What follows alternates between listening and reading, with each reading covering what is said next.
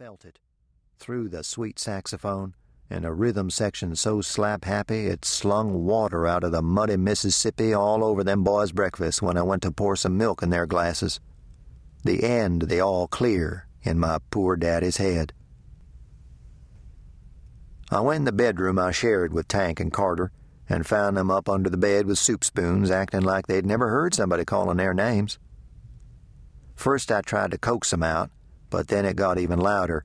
End of all clear. Rufus fading like my daddy had a hold of the dial, and I dropped down on the floor and slid in under there to where I could grab Tank by the scrawny shoulder and yanked him out and told him to run outside, wait for us in the yard. Then I did the same for Carter, who put up more of a fight because he's more of a fighter. I had him by the by-God hair by the end of it, which he loves his long yellow hair. Grabbing hold of it is a last resort, but it works like last resorts are supposed to, until they don't anymore. I can't say whether there was something else I could have pulled to make his hair a next to last resort. I would like to think there is always, say, another something to do to get someone to act right, but then, growing up with my daddy, when he was half the time gone off, and my sister, who seems like she got to the bottom of her patience for all of us around the time she learned to cuss, and my mama, who had left by that time too, it's hard to believe people have a little bit of themselves on hold, like what my mama called her mad money, stashed away in a secret place for when you dearly need to spend it. When it comes down to it, though, you're better off using yourself as an example than you are other people, and it seems like I'm the type that will put up with right much so long as I think the person I'm putting up with is mostly worth it.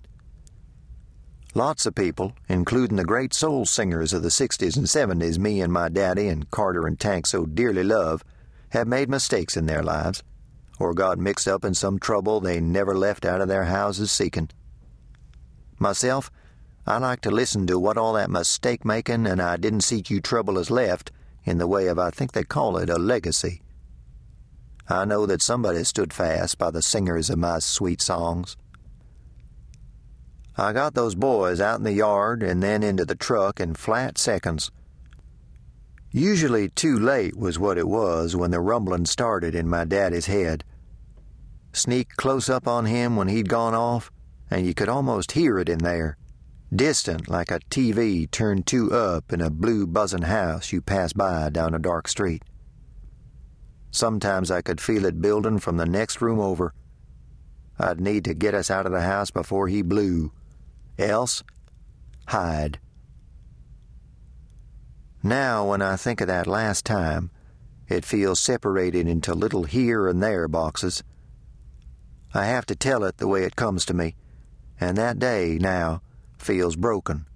Not one continuous song like what happened afterwards, but more like someone's tuning a radio and stopping to seek out a chorus or a guitar solo, then getting impatient or bored and moving on to the next station. Daddy'd parked full out in the sun. It was boiling.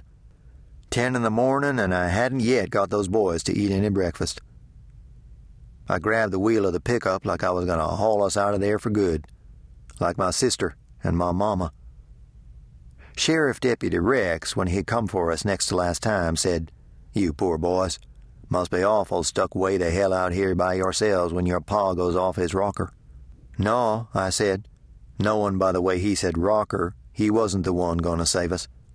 "It teaches me go on ahead, do it now. Don't wait until you're in bed, lie awake forever worrying why did you not." "Why did you not do what?" "Whatever it is needs doing," I said. I could see I had confused the man. He shook his big, slow head.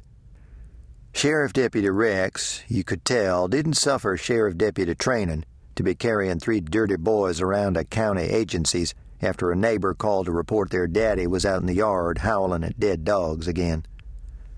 It wasn't manly, and we boys hummed. "When was the last time y'all came upside some soap?" asked Sheriff Deputy Rex.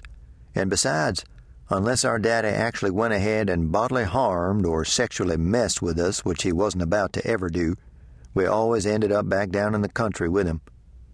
Sheriff Deputy Rex said several times he knew my daddy and liked my daddy when he was acting right in the head, that is, but he had never actually laid eyes on my mama. He said it in a way suggested there wasn't any mama, which got away with me big time. I said, "You want me to describe her to you?" He said, "Shoot."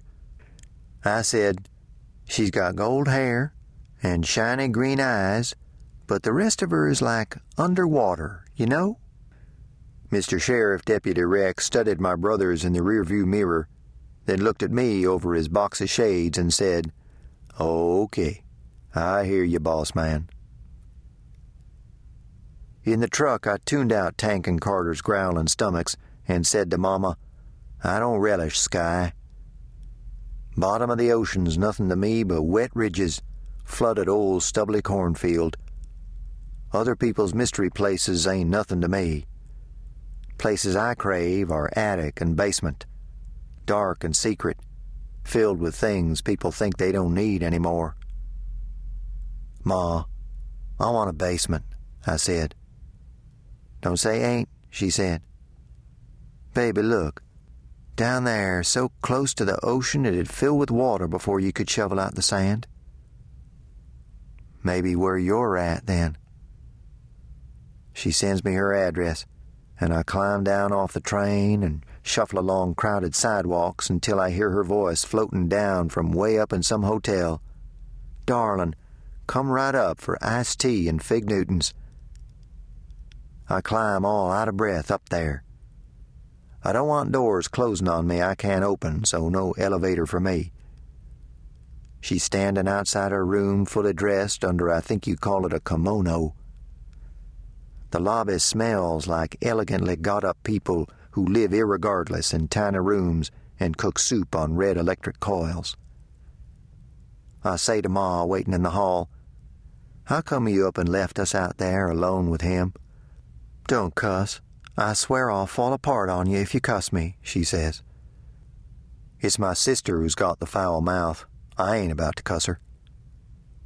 Then she says, louder, as if I'm going to have trouble understanding this, "I worried it might spread." "It ain't the chicken pox," I tell her. "Isn't," she says. "See, Joel Junior, I slept beside your daddy, and it got to where I could hear it in there even when he was all clear. I'd put my ear up to his, hear that conch shell roar." "So you took the T V and left us there with him?" "No, hell no, honey, that's not what happened. He took a golf club to that box to rid it of what he said were corrupt law enforcers. See, I got to where I could hear it all the time. I was always expecting it, even when he showed no signs of going off, even when he was the sweetest, funniest man I loved in this wide world." "So you were thinking it was better just to leave us to deal with it?"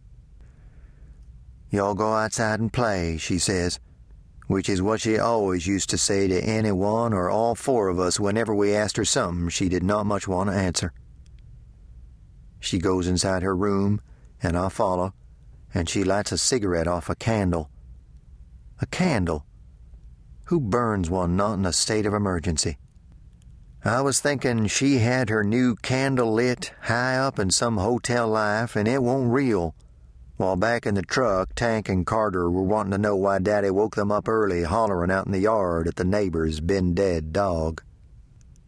We sat in the truck, doors locked, windows shut.